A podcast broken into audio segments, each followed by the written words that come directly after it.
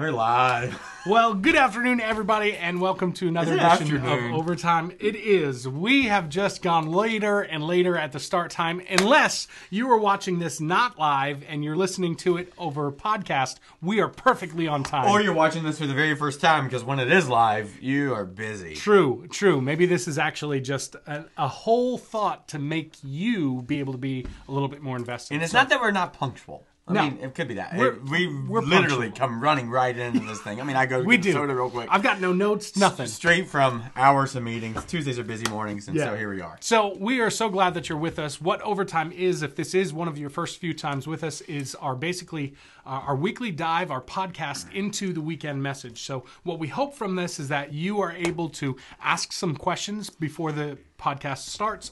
Um, we didn't get any questions this week, but you can email questions to overtime at clcfamily.church. But we hope that you ask questions and that through those questions and through the conversation and dialogue that happens is that you can continue to grow in your faith. This is kind of the deeper dive, if you will, into the message. Because sometimes what happens as you're putting together a message, there's content that's kind of left on the cutting room floor that you just don't have time to expound on. But this gives us the opportunity in the format to be able to go a little bit deeper into that. So, But you, we usually highlight something. yes, I did want to say that this Friday, This so Friday. that is the 28th. Three days from if you listen to it live. If you're watching live, listening live, on Friday, October 28th, we are going to be showing the movie The One and Only Ivan. August, August 28th. Oh, what, I don't know I what I just said. October. Did I just say October? I think you did, yeah. It's August. I, don't. I have no idea okay. what month we're It's in. okay. It's just, just one of those days, guys. Uh, so October, No, I did it again. I just did it again. August 28th. I'm just going to look at my calendar. No, it's August 28th. here. Yeah, it is. August 28th at 7 o'clock, we're going to watch the one and only Ivan. Brand new movie. Brand new movie to uh, it's streaming to Disney Plus, so we'll, we plan on being out in the parking lot. We'll be using our brand new LED screen, Oh, so the sun doesn't really impact us in the time that we can show that. It will be a great movie. We'll we'll have it set up so that you can come sit in your car if you're uncomfortable with getting out, or if you choose to, you can bring some lawn chairs, be socially distant, and be able to kind of sit that and Bring your own fire pit if yeah. you want to. It's, Seven o'clock. Yep. It's something you can even bring your food. You can make it your own drive-in. Like it- you can tune your radio. It's a lot of fun. We hope that you will join us for that. Um, so that's seven o'clock this Friday, August twenty eighth. Just verified yeah. that. So that is what's happening this week. So. I think that's probably all the announcements, and because I'm a little bit nervous that I'll mess up the date again. Josh, do you want to kind of give us a recap of what we talked about this past weekend? By the way, with the movies on August 28th, uh, we won't, we're not doing concessions right now. Just Right. one more thing to clean up or that kind of stuff. But literally, you know, hundred, couple hundred yards away from us. If you've never been to our place before, right? There's there's a 7-Eleven right there, so Yeah. you can stop and get. Uh, great Slurpee. Yeah, and last last time. Uh, the Crossins. Patty Crossan had her kettle corn on her Yeah, driveway for sale, so that's just right next to us. So maybe Yeah. she'll do that again. So anyway, uh, it's a lot of fun. Come join us. I'd love to see you out there. I'll be there with my family. A lot of fun. Um, so we are finishing up the. Well, we did finish up the first chapter of the Gospel one. of Luke, uh, so that we may have certainty, right? So that's been kind of the big premise for these first six weeks is our world is uncertain, Jesus is not, right? And so the way by which you find certainty in your life, regardless of the circumstances, criticism, whatever it is, there is a place that you can cling to, and that is truth. So when all the other stuff happens, right? You know that. You know that when people speak negative stuff to you, or you hear negative things, or you experience negative things, or you see negative things in the world, the best thing you can do is you can remind yourself of what is true, right? Paul even tells us this. Then we think about what is true, and so you go, "What is true?" Well, so gracious of Jesus to actually make this big, bold, obnoxious even statement that he is the way, the truth, and the life. No one gets to the Father but through him. That's not him being dogmatic, it's him being mm. specific. He's going, You want that life, which we do, right? That only comes through him. He's the way to it. He is actually the solution. He's not only our guide, he's our destination, but he declares on that he's the truth. And so what we've been doing is going, okay, if he's the truth, that's what we should cling to in a time of uncertainty. And so, luckily, one of the biographers about Jesus, a guy named Luke, writes it and tells us in the fourth verse his thesis that he writes all these things so that we can have certainty about the things we've been taught. So it just makes sense that we go through them slowly and methodically. And so we've been walking through a little by a little bit by a little bit. And so, like any good story, um, the author, Luke, who is a doctor turned investigative journalist hired by this guy named Theophilus, basically to spend, you know, years, not a decade, researching Jesus' life, eyewitness accounts, reading all the, the books about Jesus, all the stuff, right? Gathered it all and gone and listened to all the oral traditions, right? Many people couldn't read or write in that day. And he had gathered all that and put together a beautiful story. He tells us as kind of an orderly or chronological account. But any good story has good characters, right? And so it's interesting is Jesus hasn't even been introduced in a story about himself, and Luke is going to give us this fabulous story with these real people. And so far, he's introduced us to himself. Actually, didn't even talk much about himself. We know about him through you know first century writings. He's introduced Theophilus because he addressed Theophilus, and now he's then he started introducing um, some people. So first person we kind of see is Zechariah, this Yeah. priest who uh, doesn't believe, uh, kind of has, lo- has become suspicious of God's goodness and His grace and His ability to to answer prayers and respond. Right? Many of you have kind of fallen in that category. In fact, I would argue that the reason Luke starts with Theophilus, this old man who has been disappointed and has had unmet expectations, even from God. Right? And uh, so he starts with this guy because he's a guy we can identify with. Right? Yeah, yeah, whatever. Maybe God will come through. Some of you have been praying for years. Right? Like even some things I've been praying specifically for our church. I'm going, God, when are you actually going to answer those prayers? That's Zechariah. And one of the big prayers he had had is whether or not he's going to have a kid. He would have been in his old age. Then he, uh, uh, Luke introduces us to his wife. That's uh, Elizabeth, who's also old. In fact, he says, I'm old. And then in the scriptures, it goes, but she's very old. Luke was like, well, let me write that down again. Make sure I understand what you said. You said she's what? Very old? Like, all caps? You want to put all caps in the scriptures, right? And so he declares that, like, how in the world? No, he responds with uh, suspicion, and he gets put in timeout, literally.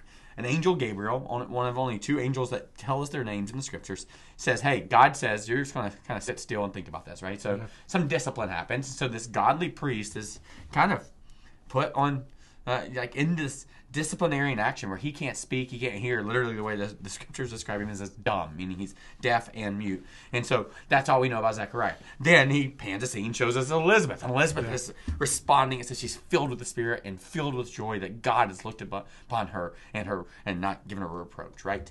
So like this idea that all the judgment in her identity is kind of getting wiped away in what God has done. He's heard her prayers and he's responded. Two different responses. So those are the first two characters. And then the only other character we get besides Gabriel the angel is Mary so far. That's it. Whole chapter, six weeks. These are all the people.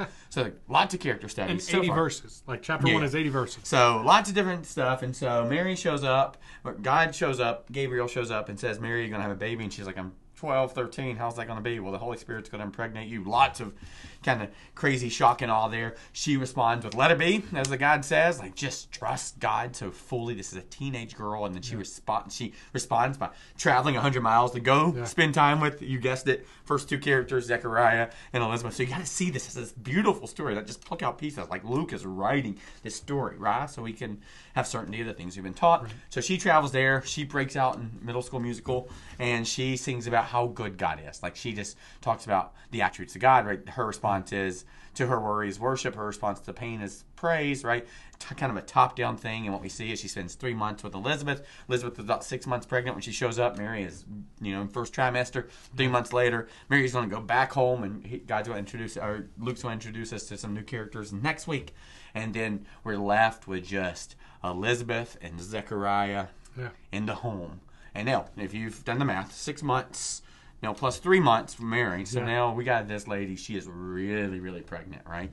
Old and pregnant, and she's about to birth a baby. Yeah. And so Luke, you know, brings us back to the scene again so that we can have certainty of the things been taught. And finally, we get a new character. Lots of fun. He's kind of been whispered about earlier, and his name's John. He's going to be the baby. He's going to be the front runner. He's going to be the one that declares that the Messiah is coming. He's going to be the trumpeter, right? And it's not going to go well for him, right? He's only going to get like six months of uh, ministry before his head's cut off. And yet, and yet, later in the scriptures, Jesus literally says that um, he's the greatest among anybody who's ever been born of a woman, Yeah.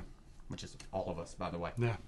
Um, gosh, there's anyway, yeah. So all of us, and so Don't park on that. and all of that, right? So you all this stuff, and you go, well, if he was great, then maybe we should pay attention to his life Yeah, because right. admit it, you want to be great. Now, if we could be great for the right reasons, so that we can make Jesus famous, so that people would know him, and so that we would live the life fully alive that Jesus promised us, that's a good reason to be great. So let's figure out what uh, greatness is and how you come by it, and what we're going to find out in the next several weeks is greatness comes at a great cost, and it's called humility. It's a, it is a shrinking of pride over and over again, and so we're going to see this kiddo, John the Baptist, who shows up, and he was great, and so he's going to be born, and there's going to be some neat stuff that happens, and there's kind of four big things going. Okay, if John the Baptist is great, how do we become great? And kind of the four points we kind of work through. For one, he had parents who were committed to him, right?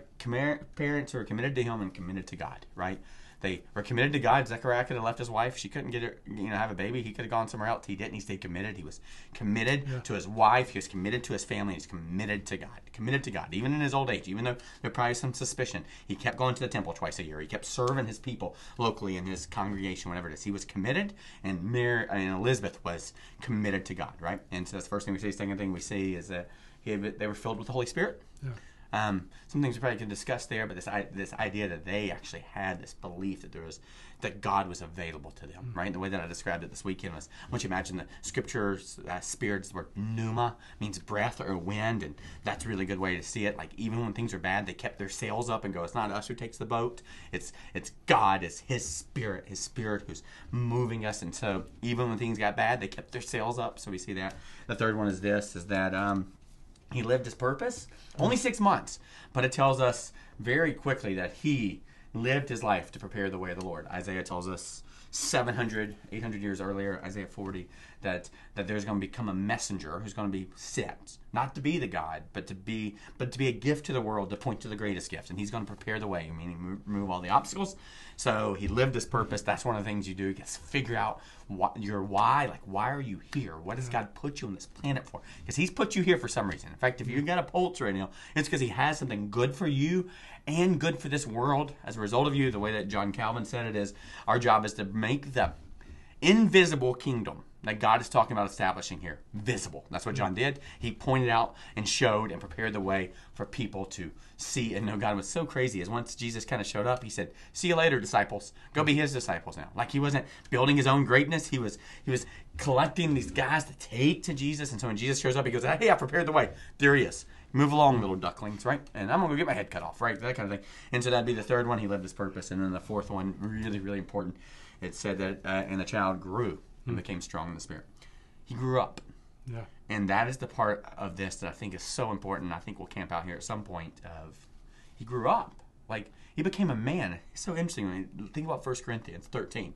Yeah. What do you know it as? It's the love chapter. But right? do you know what else it says? Like after you get to the love, when it talks about how you love, Paul talks about how love never ends. And then he immediately goes to when I was a child, I thought childish things. Right, But then I put away childish things. And because I grew up, right? Like Yeah. something about the way we love has to come from this maturity, not mm-hmm. like in right. this like this this deep loving because faith and hope eventually they, they pass away but love doesn't and so he said there mm. comes a point where i have to grow up and have to love people the way that God loves them. I have to see them the way that God sees them, and I have to call myself and others to that life, mm. right? I, so there's just something about John the Baptist that he called a spade a spade, right? Like literally, he grew up and in love. By the way, he declared to Herod he should repent. Yeah. Did it go well for him? No. Literally, the guy who built the temple, right? Jesus' temple with the big mansion next door. John the Baptist going repent, right?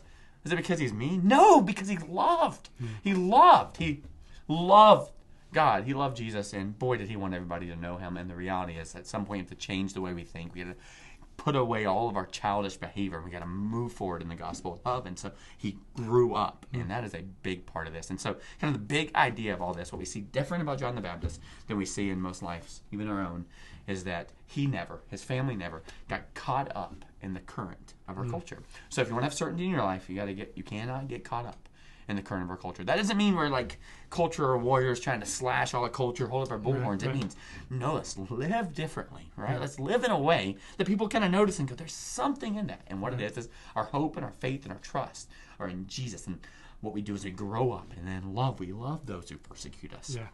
So that is what we see in John the Baptist, and that's when i've certainty in your life, can't get caught up in the culture. Yeah, so I do want to remind everybody that's listening is that this, what we hope is that this is a supplement to Yeah. what you've already heard through the weekend message. So those are always available on our website, clcfamily.church. You can go to our media page where you can watch that or listen to that. We always want to encourage you that this is kind of part two of that, right? Like, so if you're jumping into this and you haven't really listened to that, I would encourage you to pause this. You can always come back to it. We'll have it online. It'll be hosted the same We'll place. be here. We'll feed you baby birds. But first, start with that weekend message because this is always, it's never as deep a dive as what we're we're able to do over the weekend. So I I would always encourage you with that. Um, And then, yeah, this is to go a little bit deeper. And I'm curious, maybe this isn't the right timing, but I'll just ask this question here. So, one of the things in that last point that you talked about, and maybe maybe we'll circle back to this, but it just seems like this is a good segue into that, is that you talked about growing up. And I know I was I listened to the online recording. I was here for the kind of Yeah. the recording of that. Um, I missed the drive-in.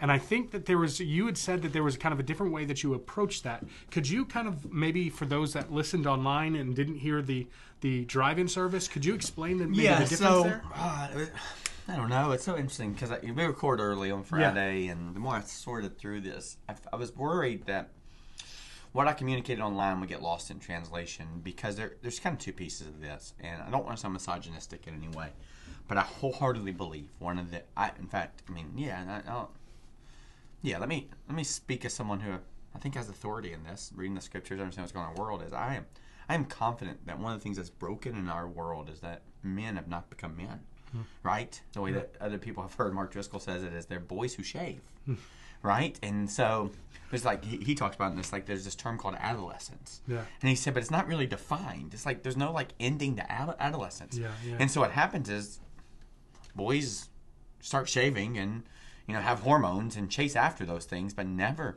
really grow up, Hmm. right? And so you live in your parents' basement and you play the video games, and then we have moms who kind of enable that stuff. And what you see here is this guy. He was just in the wilderness, like he was a man, right? Much more of a man than I was. But there's something about this call to be a man and grow Yeah. up, and like even as as a church who's you know. Uh, pro-life, anti-abortion, whatever terms. I'm not trying to trigger anybody with any of that stuff, but Yeah. like we believe life happens at conception, and we go, what do we do about that? And I'm convinced that the best thing we can do about it is teach men to be men, right? Like, if you're going to participate in that, then you're also going to be the one to be responsible and follow through, right? And so there is just this thing where you look at, I mean, even different cultures, but regardless, there's just this thing that men just are absent. Yeah. They abdicate, they acquiesce, and they just bail when things get hard. And so there's something about greatness that I think we have lost in our culture, in, in our country, where a man has learned to be a man. And that's not like I'm not saying women don't count. I would actually argue if you're, I don't, I mean, I guess I think this is accurate, that he, like, there's no women that go, no, I don't really want a man to be manly and godly and those kind of things, right? Many of you are having to respond in your spiritual leadership at home, Right, right. and you wish your would husband agree would, right? You wish there was something in that. And so I don't want to speak for you, as I don't know all your intentions or motivations, but I just look at this and go, somehow we lost that. So Yeah. as I was teaching that on on the online, that's really where I want to go. Man, okay, guys, if we're talking about greatness, let's look at our children, both men and women, right? But let's look at like I look at my boy and go, it doesn't matter what you feel. Don't hmm. follow your heart. It, it matters. what- There's a right. There's a wrong. There's actually a truth. And so, how do we get away from that? And so you got a guy who stands on the truth, and you go, why? How did he do that? Well, for 30 years, he didn't get caught up in the current of our culture. He didn't get caught up in adolescence, right? He he learned to grow up and become a man. And there's something really really important. I'm not taking shots at video games or adolescence or all those kind of things, but at some point, we have to call men to be that. And candidly, I look at our church and I go, man, man, we where are you? Right? Like where are you serving in kids ministry? There, there's some and man i'm so thankful for it. Where are you in leading groups and participating in student ministry? Because there's a there's a lot of people in our church that don't have fathers. So at some point we got to right the wrong and the only way to do that is to stand up and do those things. So there's just a deep conviction there but it, was afraid as I presented it, it could, without really walking through it, it could sound misogynistic. Or, Okay. And so the reality is, um, and I don't think this is bad. I think as parents, we need to understand we're trying to raise men, and as men, we should model for our girls what it looks like to have respect and be loved and cherished and led, right? All those kind of things. Now, on the other side, though, there is kind of a, a broader application that, and the child grew, and so that is. Regardless, it says okay. That that's a piece that I feel deep conviction on, and I, I actually think that's what's that's caught up in our current culture. We make a lot of excuses and enable a lot of things that we shouldn't, Yeah. and so it's just caught up in it. And I'm not saying take your bullhorn to the people who do it. I'm going. Let's take personal responsibility, man. Let's Right. take personal responsibility of this. Let's actually declare the truth of the gospel. And I just would say this to men: When's the last time you shared this good news? Hmm. Right? Like when were you confident enough in what God has done to you that you could say it to another man? Yeah. Like there's something in that we just don't do that. Like somehow it's weird or touchy feely, and we can't even sing to the God of the universe. There's something weird in that. It's like we have actually we've actually replaced what real manhood is with these like facades of we don't share our emotions or we don't do Right, those things. right. We just poke fun and we, you know, are sarcastic. It's like no, there's actually this calling to life that I think we should Right. do. But at the same time, you go, but what happened for John the Baptist is he just didn't he didn't stay a child. Yeah. I mean, it's pretty simple there, Yeah. but I, so you get all this stuff. Luke tells us all these things, and the only other thing we get about John the Baptist and the whole thing, from birth to thirty years, is one verse. the greatest man to ever live, birth to thirty years, one verse. And what we get there just says, "And the child grew and became strong in spirit, and he was in the wilderness until the day of his public appearance in Israel." Yeah. So yeah, he grew up. He grew up. He prepared and he grew up, and then he stepped into the calling and ministry and the purpose he had. And so sometimes we get that backwards. We step into it without growing up, mm-hmm. and other times we don't step into it because we never grow, grew up. Yeah. And so at some point we got to just pause and go, how do we grow up in this? How do we how do we do that? And so I just feel this deep conviction. You'll hear more about it this week. Of we, we have to build a deeper foundation. Like Yeah. we can't just show up on Sundays. You can't just show up at the outreach events. At some point we have to be known. We have to figure out how to actually grow up. And if if we're if we were premature in it, okay, then let's just pause and just acknowledge it and get into real community where that can Yeah. happen. And so what you see is a guy who grew up and had resolve, and I just want that for our folks. Yeah, that connects. I I've, I really connect well with that. Like for for a season, I I worked with the young adult ministry and uh, specifically the men in that. And there's just something about it that call to to to step up and to lead in the way that God has called us to lead and to be the men. I think is something that is is maybe lost. And and I, I've always. Uh, same thing. I don't want to sound misogynistic as well, but like there's something in that when when men don't, women have to step into that role. Like it forces women to do that. Not that women can't, but I just think if you look at the way that God has kind of instituted the family, it looks as if men are supposed to step into that. And when men abdicate that, you Yeah, so I think that. the thing I would point out there is this is not a, like this is not a, a shot or Yeah, no, I a don't judgment want it to for women shot. in any way. It's no, no, no, no, No, you should still lead. You should Yeah. still chase after the kingdom. In fact, in many ways, you have stepped up. Like, Yeah.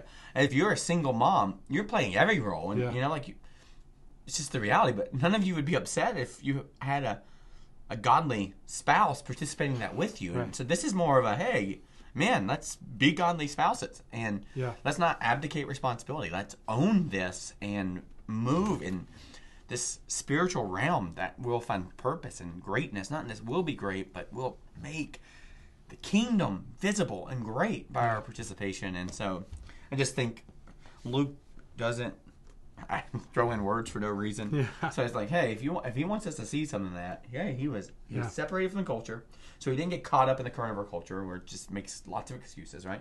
Um, doesn't get caught up in all that stuff. And the other thing about our culture is, man, I've learned to sit in art like in recliners, and I mean, think about like no shot. I mean, I think it's kind of funny how much of your conversation is about what the coach you don't you know that leads a team. Like right now, all sorts of people have opinions here about Doug Pederson or Brett Brown just got fired yesterday, right? And some of you are really really glad or whatever it is for the Sixers, and you all have opinions on how that team could be run better. Like, like.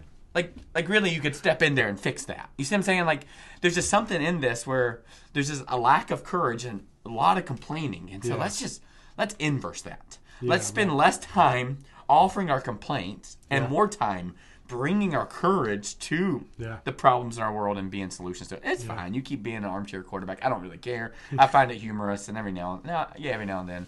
Uh, I'll offer some commentary to that as well, but there is just something about it. It's just a lot easier to sit back and judge people and offer complaints than it is to step up and go, "No, I'm going to lead because God has grown me up in Yeah, that." So, yeah, for sure. So I would encourage you if you have anything that you want to weigh in on in that conversation, please feel free to email us Yeah. overtime at CLC. we could jump back into it next week. Jump Yeah, absolutely. We'd love to hear from you. So overtime at clcfamily.church. And for the very first time, if you actually have a comment, we won't get to it today. If you're not like a emailer, one of the things you can do is hmm. for now on, you can actually just text our church. We're Yeah. so we're hip. We're super so- cool. So we have a church number, same church number that's on our website, but you can just text it and we'll get those comments as well. Got prayer requests, you can let us know there. There's some keywords we'll tell you about later. But literally, you can just text 610-869-2140. Any questions you got, we'll get those. Be happy to jump back in that next week. And so we want to make it simple for us to have this dialogue. Yeah. Because I can understand where maybe I was misunderstood or maybe you Yeah. don't Or necessarily disagree, agree. yeah. Then let's have that conversation. Yeah. Because we've grown up in love. And the reason we'd have this conversation is because we love each other. Yeah. And we want what's best for everyone, not because we want to create division or dissension, Right. right? The goal is to grow. Yeah, so let's let's grow together. And so that happens in dialogue, not in monologue. And Yeah, so right. let's figure out a way to do that. So let's thank you for kind of jumping. I know that I, I went kind of No, out of fine. order with that, but we want to jump back into the beginning. So basically, we covered 57 through 80, and kind of 57 through 66 is the actual birth of John the Baptist, and then you see 67 through So 80 as being Zechariah's prophecy. So Yeah.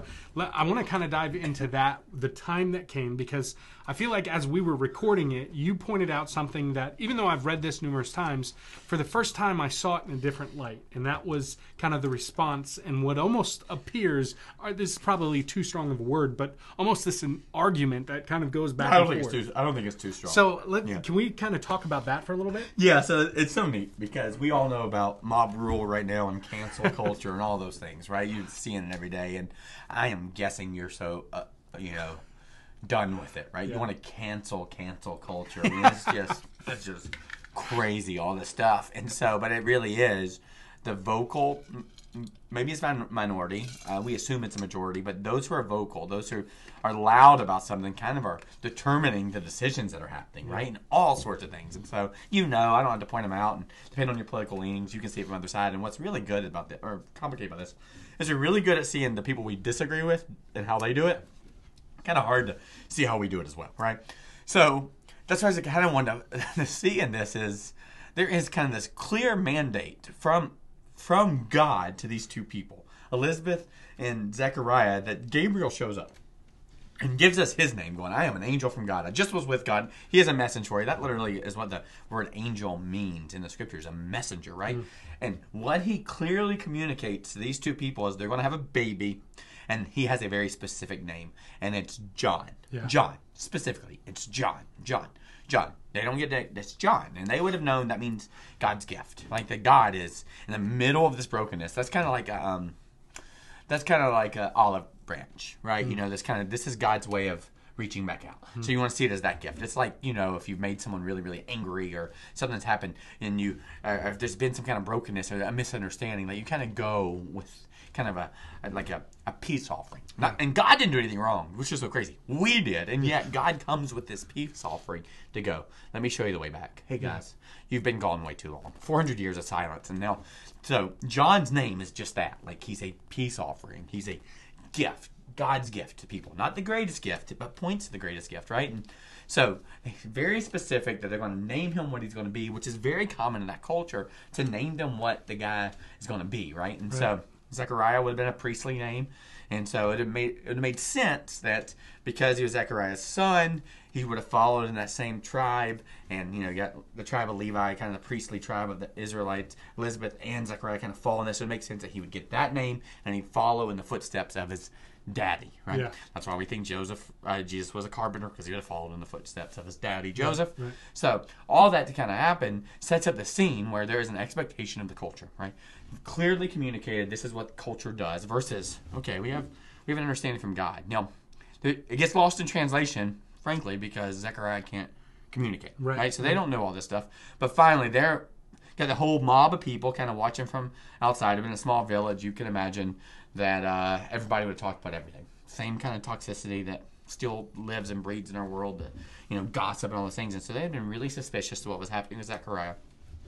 So when the baby's born, it's a real good reason to go and celebrate, but also go, hey, let's figure out what's going on here, right? And so you can imagine, just because you know what that's like, you know what it's like to have, you know, want to know what's going on in the house when this guy hasn't talked for nine months. Yeah, I mean, that's pretty interesting. Hey, what's going on? Oh, we get to go now. Let's go show up and figure out what's going on. Let's take him a, you know, a fruitcake, whatever that is. So they show up, the baby's there, and there's some real rejoicing. She is an Right. old pregnant lady, and so they're in this moment of celebration. And Luke says, baby was born, right? So we know that.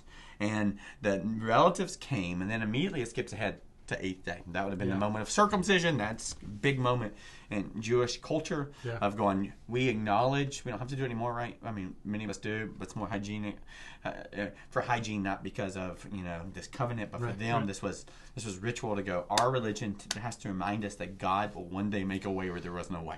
This was a this was a, a fulfillment of prophecy. This was a promise of that prophecy to come that one day God would make everything right. Hmm. The same promise He said to Abraham you know, hundreds, if not a thousand years earlier or more. And so you have that happen. And so there's this day of circumcision. There's this big party, kind of like a bar mitzvah, but on day eight instead of, you know, adolescence, by the way. So actually, hmm, that's something to think about there. So that happens, and there's this. You know, here's the culture war, right? Yeah, right. Culture says you name him Zechariah, he's going to be our next priest, and hopefully he'll be a better one because Daddy can't talk. Yep. You know, and so maybe maybe I don't know, maybe at 15 he could start, you know, doing the stuff for us. He can, you know, he can do our funerals and weddings, and you know, there's kind of this importance of hey, this is how this guy serves us. He, we need someone to intercede on our behalf, and obviously you, Zechariah can't talk to God because he can't talk at all. So maybe, you know, so there's this pressure and this expectation of this this boy, and so they're going, you mm-hmm. name him Zechariah. And what's so funny about this is that they don't talk to him, they don't reference him. Zechariah is. Yeah. I, I joked about him sitting in the corner with a teething ring. I don't think he actually was, but you kind of got to see this dumb guy, right? They're just sitting there, like nobody's really paying him any attention, right? They don't know if he's out of his mind, Yeah. right? Like there's a lot, there's, there is a possibility that they just think that he's had some kind of stroke, Yeah. and can't even communicate anymore, right? So hmm. many of you know that experience with a loved one, a grandparent, whatever it is. They go, I think they understand, I don't understand. Maybe they're nodding, right? That was my grandmother for a while, and I think she was completely lucid, but you wouldn't know because she Yeah. couldn't say any words, and so, so they're not even talking to him. They're just talking to Elizabeth, and they're going, "Okay, time to go. Let's go. Name him. Let's name him Zechariah." And she goes, "Nope, his name's going to be John." Yeah. And you think they go, "Oh, okay, mom, mom gets to make that sure. decision." Okay. Yeah, but that's not what happens, and that's why this is so funny. Because then all of a sudden, for the very first time, they look to Zechariah and start making signs to him. That's how we know he can't hear either, right? Yeah. And they go, "Wait, we're going to name him Zechariah," and he then responds with a writing tablet with his little iPad and goes, "Nope, his name will be John. Yeah. Peace offering from God, pointing to the real offering, right? The real option, Jesus." And then in that moment, and only in that moment, does Zechariah's mouth open up. So we see this moment of just kind of this this pressure they feel to follow in line of doing and doing. Now imagine, imagine, no, this wouldn't have happened, but imagine if they go, okay, let's just go with Zechariah. Yeah. Is that the end of it? Yeah. I don't know. Like, obviously, God is so providential. He's working all this stuff. But there is a moment of courage in Yeah. that. And if he doesn't step forth and say this, does he ever speak again? Hmm. Does this guy be seen as this really unique individual? Because it's not just, it's not, this is where we have to see this over and over again. The way by which it happens, it's the word goes out, there is belief, Yeah. then there's blessing. Yeah. Right? And then there's worship. Word goes out, then there's belief, then there's blessing. And what we think so often is it's blessing then belief. Yeah. Show me the blessing and then I'll believe in you. Yeah. But we see over and over again is actually faith is an action step, Yeah, right? Like right. when you see when the Israelites finally, finally crossed over into the into the promised land, right? Moses, 40 years of just being stuck. A bunch of grumbling, complaining men, by the way, right? They're just stuck. And finally, finally they're going to cross over and God says, consecrate yourself for tomorrow you're going to do what? Great things. There's some greatness in that. And when you see that happen, as he gets them all together and tells them to, you know, get their crap together, get their life together, figure it all out, and consecrate the same word we'd use to like prepare the, the nursery, right? Like go get all your get everything in order, right? And then it said when they went to cross, so interesting, they had all the Ark of the Covenant, God's Yeah. revelation to them. And it says when the, the bare feet of the priests' soles, the soles of the bare feet, touched the Jordan in Yeah. crazy stage flood. Yeah. Like in the type of thing that would sweep them away and God's word and they would die. But the word of God went out, told them to move forward. They move forward in belief. And then, only this, is when the bare soles of their feet touched the water, it parted. Yeah. So this idea of going, one of the things that we say all the time is, well, we're just waiting for God to work out all the details. And I would just say, where's your faith in that? Hmm. Yeah. Right. Like, where's your faith in that? Like, this is what it means to grow up. We trust God. It is belief, and then, so it's hear from God, there's belief, and then there's blessing. And so, immediately when that happened, what we see is that Zechariah can speak. In fact, it tells us next. And it says, immediately his mouth was open, his tongue. I don't know if you say lucid or loosed. I don't know the best way to say that, um, you know, which means it was tied. You know what I'm saying? I like- guess, yeah. So, boy, that's uncomfortable. How do you eat with that? You know what I'm saying? So I don't know if that's figurative or literal. If it's literal, you can imagine this is a rough time out. Yeah, That right. came. So just milkshakes. And uh, and he spoke. Actually, I don't even know if you can swallow. I don't have a clue. Sorry. And he spoke. Blended Bless- foods. Yeah, yeah, Yeah. That's what spoke blessing God. You see it? Uh, so word of God, belief, blessing, and then worship. Yeah. And so, and then what's really neat here is instead of it going straight to the blessing, Luke is so gracious because we're going, hey, no, no, we gotta know what, what what's the mob thinking right now? Yeah, no, right. Luke, no, no, we don't want Right. what he has to say yet. And Luke is so nice to us because he's kind of going, oh, we gotta share with how these guys responded. And even in 63, right before 65, like it says, and they wondered, right? And then you see that. But continue. Yeah, yeah. So you see, he says it, and then the one really, really important. Thanks for bringing that up because in that, that there's some contempt there. There's some Yeah, prejudging. right. Like there is that that term means astonishment, right? So it could be like a pejorative or a positive, right? It could Okay. be like they were astonished, like. Um, God, so embarrassed. So when I was a senior in high school, we uh, we I had this big bold vision to start a student ministry in our high school. I Okay. don't know why, and so I felt like God told me in a revival, a Southern Baptist revival. I go down front, God, I'll do this, and we started something called Youth Alive. Okay. Such a clever name. Where different high schoolers would teach. There would be live worship, and they would come, and we'd pray and all kind of stuff. And it was pretty emotionally driven. You know, not a lot of kids, maybe a I don't know, a hundred or so in our high school. So pretty neat. And so kind of my first foray into the ministry as a 17 year old kid. And um, there was one event that I got too late because I, I had basketball practice. So I was coming back from basketball practice and we were finishing up and I'd heard they telling the message. And I was like, yeah, that's awesome. And then they were going, hey, come up and sing with us. Okay. So I came up with them and, and sang. Um, it was Lord, I lift your name on high. Lord, I lift your name on high. Lord, I love to sing your praises. I'm so glad you're in my life. I'm so glad you came to save us.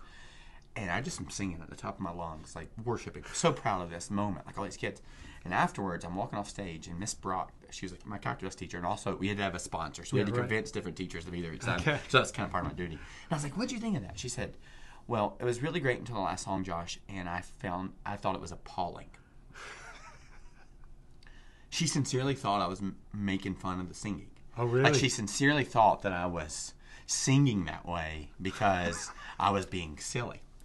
I was worshiping God the best I could, and that is how bad my voice is. I'm not tone deaf. I can hear tones. I just can't produce them. Okay. So I cannot sing at all. But like, I just okay. So, or were you a normal like worship team member? No, Like, no, they just invited why, me up. Why in the world they had an extra microphone. Do that? They just had an extra microphone, and they just assumed. like, hey, here's well, a kid. Let's give him They, a no, mic. they probably. I mean, I was part of kind of the leadership team. Okay. Was you know had a decent amount of influence with the group. So I was like, hey, let's invite Josh back up there. I'm going, oh, really neat. I'll go up there and do that. but and, did, uh, you didn't know that you were like tone deaf or close to it? I didn't assume that I was going to be that much in the mix. Okay, guess. I'm just sitting there, and that's happened before with like one of these Britney Spears mics. Okay. Going, Oops, oh, let me cut that off.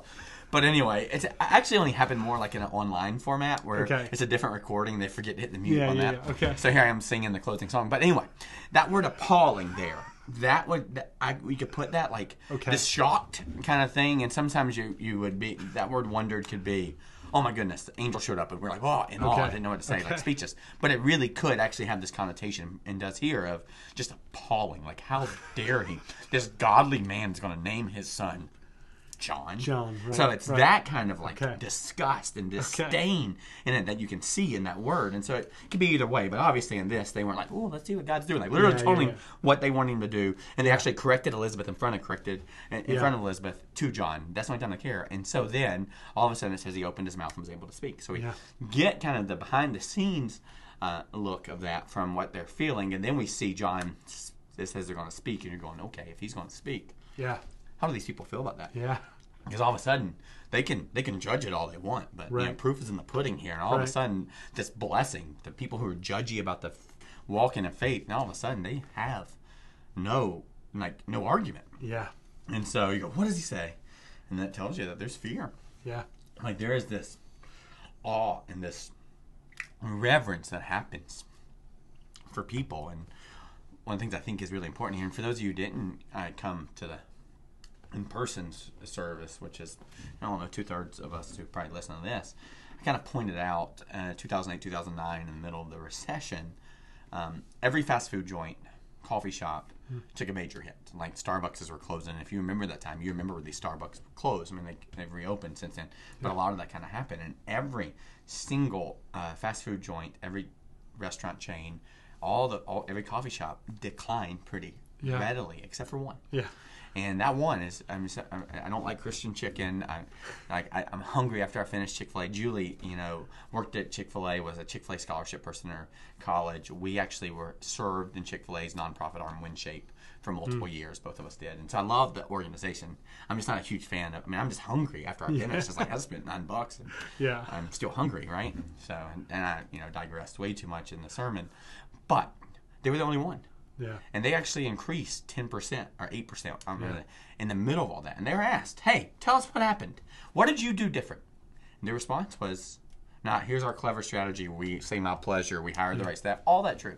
They said very clearly, we want to be a good steward of all that God's entrusted us with. Yeah. Finally, the eyes go towards them. God would give them blessing. And for the first time, for a lot of people, they're starting to notice this and go, what's different about your organization? Now, they've come under fire, all that kind of stuff, because of this dance. Yeah. But in that moment, they, they were swimming upstream when everybody else was swimming down, and they can actually clarify exactly what their purpose is. Yeah. We just want to be a good steward of all that God has entrusted them. So there's something about when we walk in faith, we receive the blessing, something supernatural. In our faith, God's faithfulness collide, miraculous things happen. And when, th- when that happens, it does seem to be in that moment that people's eyes are turned here. Yeah. And so this is where I don't want our church, our Christians in general, if you're not a part of our church, to shrink back. Yeah. This is the time to swim upstream steadily and go, what in the world could God be calling us to do that's different than what the you know the current of our culture, the vitriol, the speaking death, Yeah, the right. going low, all those kind of things. What what could it be that could stick out in this? And I don't know the answer to it yet because I think it's different for each of us individually in our own families and our own neighborhoods. But there's something in that that we have to distinctly hear from God,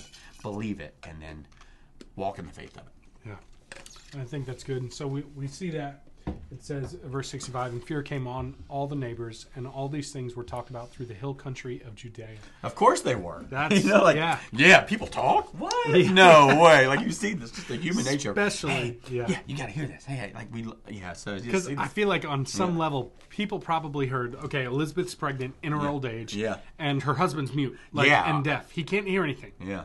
Like- yes. is he the daddy? Like, Yeah. Yeah. What's going on there? like, is- what is happening in, Yeah. in that household Yeah. and then all of a sudden this happens and they go wow and it came at the moment of of both of them arguing that his name would be john like declaring we have heard from God and we're going to do what He says. yes i think that's pretty cool and it's an awesome story for the the hill country to hear um, and i think Well, let me speak to that yeah, real quick because I, I think a natural, you know, yeah thing is well, but an angel's never showed up to me. Right? Yeah, Like so, right, how do. I know what God says? And this is, I mean, I always say it almost sarcastically, and so forgive me in it, but I, I go, I know. Wouldn't it be nice if God would just, for a second, sit down and put all of His thoughts and beliefs, understanding, like on a piece of paper, and then give it to us, so it doesn't get lost in translation. And, you know, like kind of the joke yeah of right 1,500 years, more than 30 authors yeah the story of God that He has given to us through wars and misery and people giving their lives to make sure this even is protected and given to languages. We're talking about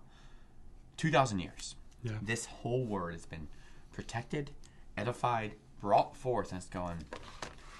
This idea in our arrogance that we need, like God to also speak vocally. It's like there's so much in this, right? And like, in, and even in today's technology, like there's so much there that you, like even just go to bible.com and find a plan. Just go god i don't know how to live in uncertainty. Go click on the plan about peace or Yeah. i don't know how to live with gossip. Go click on the plan. Like there's just there's stuff there that's all word centered so it's letting the words expose. Like literally the scriptures say his word is a lamp into our feet and a light into our path.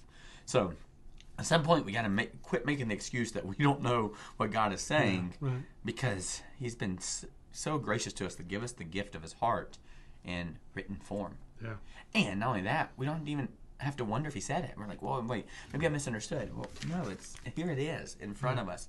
So I just think and hear me. This is why we're going to go through every single verse. Like, we have to value this not as God, but the thing that points us to God hmm. and his heart. Yeah. So that's where I think it's really important. Yeah, that, right now, today, it's so crazy.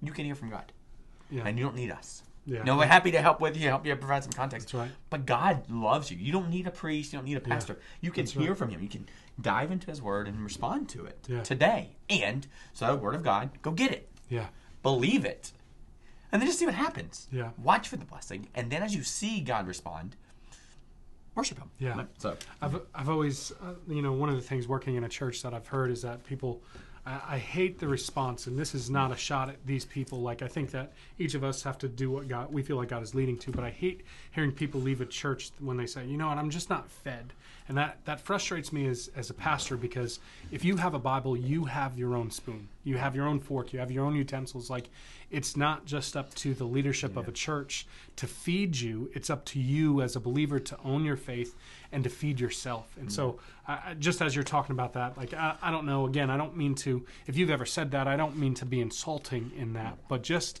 know that that that your faith is your own and you can build it. It's not dependent on one of us. It's not dependent on Sunday mornings. It's you have the opportunity to continue to grow that, and hopefully, this is a tool that you can use in the continued growth of your faith.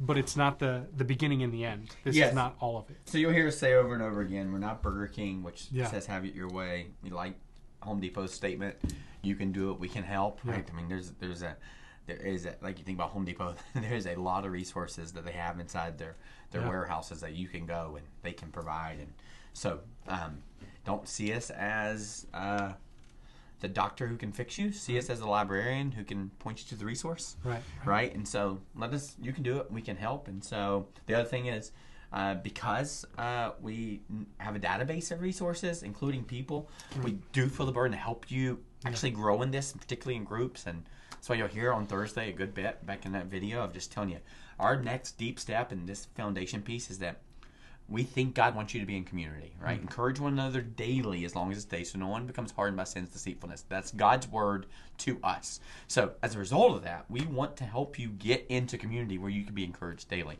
And so, we feel the burden of that. And so, if you're going, do you really want to know how to get into the Word of God, do what it says? There's something about getting in community. It says, confess your sins one to another that you might find healing. It says, you know, if, if we confess our sins to God, He's faithful and just and will forgive us our sins. So if you are looking for forgiveness, all you gotta do is tell God, confess it, admit it, you're forgiven. But there's something about this interdependent relationship where we confess it one to another, where we find healing. So if you're hmm. stuck in that and you know you're forgiven but haven't found healing, there's something in that relational piece you're missing out on. And so we want to help you with that, right? But at some point, it's going to have to take some courage for you to self-identify and go, I want to be a part of that. And for many of you, hear me here. The only way by which we have more opportunities for people to do that is to have more people grow up and lead. Hmm.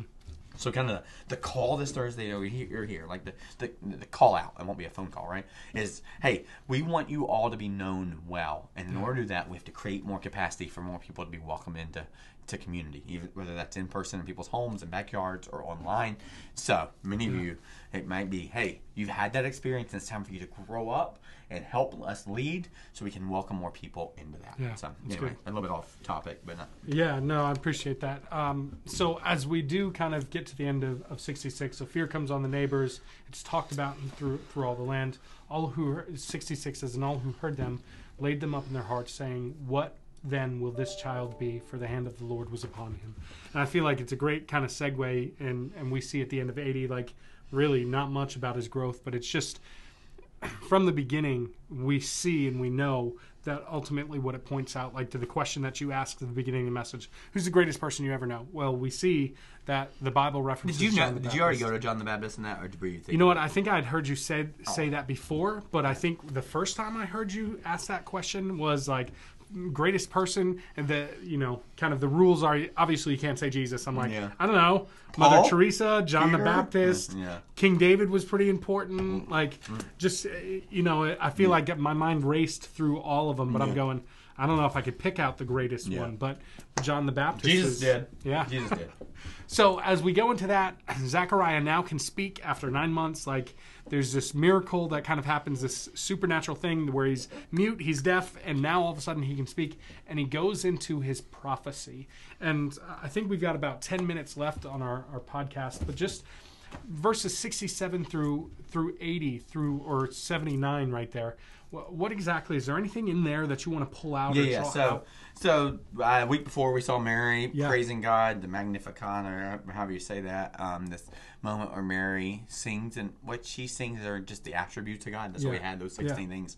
So those are all about who God was. yeah, Um, this is pretty interesting because now the next song is about what God's done. So that's where it gets a little different in that you know this is this is uh, praises your prescription to pain, worship is your solution to worry, part two. Yeah. So two different things. One, we got to top down. We got to remember who God is, but we also have to remember what He's done. And what there's kind of two different pieces of this. Is so one thing he talks about how God's hand was on all things, meaning He is providential, and that means He is seeing all this. Like I have no idea why God decided to let you and I be in on the middle of this COVID mess, but He did Yeah.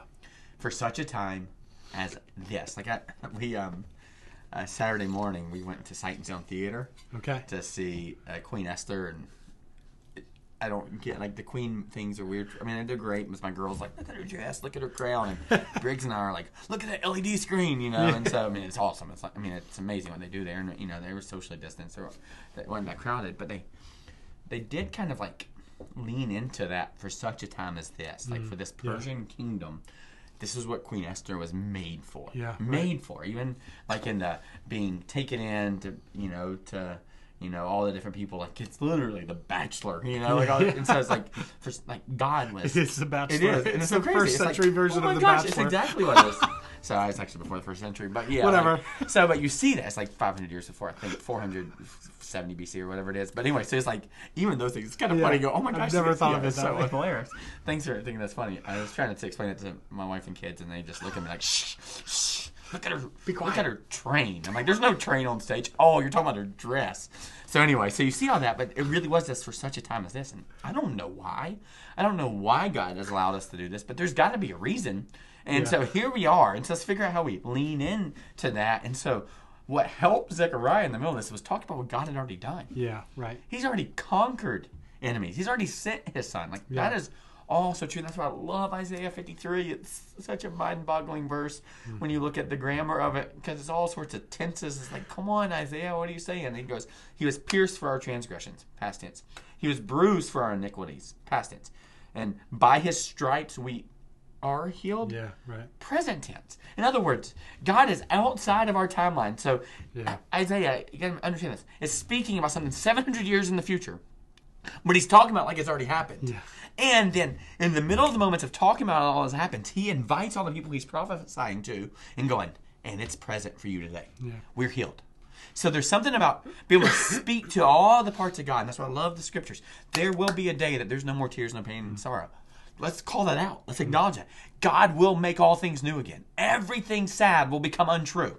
Right? That's so there's something in this that he is speaking. Like he's literally going, and God has sent his Messiah. He has sent a Savior. Mm. He has sent him to deliver or redeem us. That hasn't happened yet. Jesus isn't born yet. And yet we see this declaration of what God had already done. And he talks about the kingdoms of that. And then what God is going to do in the future. And so some of that is speaking that kind of truth over your family and stuff. Because here's what I know, and maybe some of you are in the same experience I am this week. And man, you do not have to convince me about the proverb that says there's power life and death in the tongue. Right.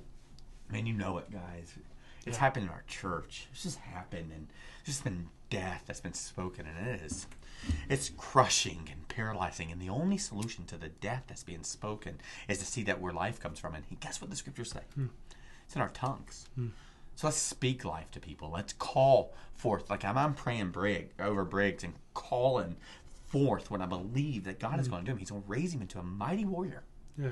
right? He's going to raise my daughters into people who can look at people the way that Peter did and said, Silver and gold I do not have, but in the name of Jesus, stand up and walk. Yeah.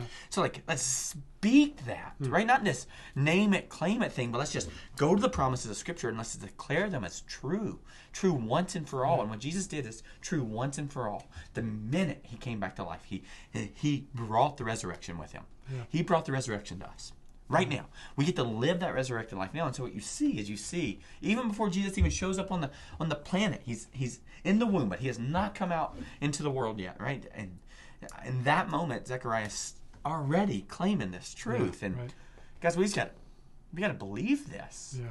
right? Hear it, believe it. So let me just ask you right here. I don't know how many people will watch this. Hundred people over the next week, two. I have no idea what it is. Do you believe that the power of life and death is in the tongue? Hmm. So either God's a liar hmm. or it's true. And if that's true, then when we speak death, hmm. people feel it. And when we speak life, we experience it, right? So that's I think the thing that you see here is he's just he's Yeah. bl- speaking blessings. So that word blessing that he says is like it really is eulogetos, right? It's the word we get eulogy. He's Okay. he's celebrating who God is and his life. He's celebrating God's life, right? Yeah. And so let's speak that over who God is, and let's speak that over our children. Let's speak that mm. over our church. Let's speak that over the chaos of our, our, our COVID, right? That it is not bigger than God. Yeah. It is not greater. And so this is where it's probably time that our frozen, chosen 294 years of Presbyterian history gets a little bit of spirit filled induction mm. in us that goes, the Holy Spirit is real and He is blowing. And we got to get mm. ourselves up and go, He's going to take us out of this. He's going to bring us to the destination. I think of that moment where Jesus says, Let's get in the boat and go to the other side. Yeah. Right? And then He goes to sleep and you know the storm. Mm. He's already said we're going to get to the other side. Yeah. So there's already a promise. He's just going to fulfill that promise. And so He's already said we're going to have victory. Yeah. So we're just in the middle of the storm, and Jesus, they wake him up, and he speaks peace into it. Speaks it. Speaks peace into chaos. And so let's Yeah. speak peace into chaos. Let's speak it. God is good. God is gracious. He knows exactly what he's doing, right? And that's why I love what he says that we should be saved from our enemies and from the hand of all who hate us. Yeah. That's his promise. Right? To show mercy to our ancestors and remember his holy covenant. He's always promised us that we, being delivered from the hand of our enemies, might serve him hmm. without fear. He's going to deliver you. He's delivering you. Yeah. So I tell you, I, it's been a rough season for, for me, our church, and, and some of you are aware of that, some of you aren't. But I, I don't know of a deeper resolve I have hmm. than that. That I look at that and go, I, I, it's true. I believe it. I've heard it. It's just true. That's what God is doing. And So let's Henry Blackaby. Let's figure out what God's at work and let's jump in it. Yeah. Experiencing God's what he says in that book, right? That's you know decades, 30, 40 years old now. And so it's going. Let's do the same thing. God's at work. Let's just lean into it. So I I love the connection you just made between you know remembering what God has done in the past and the words that we speak, Yeah. because it's always so hard when negative things are happening, when difficulty comes. It's hard. Like you want to speak death, right? Like you want to be angry, you want to get full vengeance. Like there's there's just a lot that usually happens, but it's in remembering what God has done that it, it gives you a better perspective of the future. Because if God has always been faithful, which He has, then he will continue to be faithful because that is who he is. And so I think that, that those two go so beautifully together because if we can remember his faithfulness, then we can speak life and not death because God has been faithful, he will still be Yeah. faithful. So what's interesting is I, I can think about four really hard seasons in my adult life. And the first one, uh, in the middle of it, God brought forth Briggs. In the middle of planning a church, leaving our jobs to just to I mean go into debt and just go. God, we're hearing from you. We're going to go chase after you in this, and it was hard. And then uh, we had some staff issues and staff in Bezel. We're in the middle of planning a second church, and I mean it was really hard. Just a few years later, three four years later, really really hard season. And God brought forth Amelia. And then, like, I can remember a really hard season going, God, what is it you're calling us to do? How do we, what do we do with these two church campuses? Should they leave? So wait a minute, you're not saying Julie's pregnant? no, now, she's not. you? That, no, no. So, and then God brought forth Yeah. Sophie and this great adoption. So I look back and go, in all like the hardest times, God gave us the greatest gifts, right? And so I don't know what this is. No, she's not pregnant. it would not be a gift. I'm just joking. It would be, but no, that is not in our. it's that's not what we're saying. That's not Please any don't of our hear that. plan. But there is something about God is always doing something. Yeah. He's ushering in great gifts in the middle of chaos. Right, and so right. let's just trust Him in that. And Yeah. Look for the blessing, and then celebrate it as it comes. But Yeah. Well, I think we've got a, a couple minutes left. Was there anything else that you wanted to kind of add? Anything that didn't make it onto um, kind of the cutting room floor? Like anything? Any final thoughts? Anything? Yeah, yeah. So yeah, one, one particularly. Um, that piece on the end of like I always like a I like rubrics or litmus tests. Like I like to be able to go, uh, what's a what's a quick assessment on Yeah. this, right? Like, what's a quick assessment? And um, when I think about growing up, I love what Paul says about put away childish things. Hmm. Like I'm watching my children and neighbors and the pettiness of so much of that stuff, right? Like they get upset with each other, they don't. Like they hit each other, they, you know. Like there is just this childish behavior. And here's what I know about childish behavior: is it just comes with a lot of death being spoken Yeah. and a lot of inability to grow up in love and have conversations with the people you need to have them with. And so I, I do think our church has to go against culture in that. It's a lot mm-hmm. easier to put people on blast via tw- Twitter, Yeah, right? right. Do the cancel culture thing it's a lot harder to grow up and actually love your brothers and sisters and have the right. conversations you need to. And so I would just say you can you can gauge your ability to in, in growing up in Christ Yeah. and that you are willing to love people and speak life instead Yeah. of death. Right? That's just part of it. And you're willing to even speak truth in love to other people because you so trust that God, the same way he did with Zechariah and Elizabeth, has gone before and already where you need to be. He's already there and he's already preparing that. So I just think you can actually tell. You can take that scripture, power of life and death in the tongue, and actually grade mm. our ability to grow up and our ability to speak life versus speak death. Mm. So That's good. just challenge you as I challenge myself to kind of think about those things because what would make us stand up in our culture, stand out, not stand up, stand out in our culture is the ability to c- communicate with love and compassion in the middle of this chaos. So speak highly of the teachers who are struggling. Right? It's a it's a tough time. It'd be real easy to vent about all the complications of our school system and hmm. all the complications in our government. But could we be a place that speaks the life that Jesus is in this and he's bending and shaping it and he is not wasting a single moment of this right now. He is at work. Can we Yeah. can we see him in that and look for it and celebrate that? Yeah, that's So, good. yeah. I think that's good. Uh, what we really hope is that today you are encouraged. I feel like our conversation was good for me today. I, I Yeah. think that I'm edified in that. But that's what we hope for you as well, is that you can continue to grow. Not that we are the beginning and the end of your growth, but that you pick yeah. up the God's word and that you're growing and feeding yourself in that as well. But really hope that you are challenged and encouraged. We're here pretty much every week. We try and do this every Tuesday. Between um, noon and two o'clock. between noon and two o'clock. That's our new starting time between noon and two o'clock. Um, yeah, if you do have questions, please let us know. We'd love to hear from you at overtime at clcfamily.church or text us. or text us. It's 869 or uh, 610. 610-869-2140. And so you can pretty much, I, I haven't even done this yet. Yeah. You can text any message and we'll get it.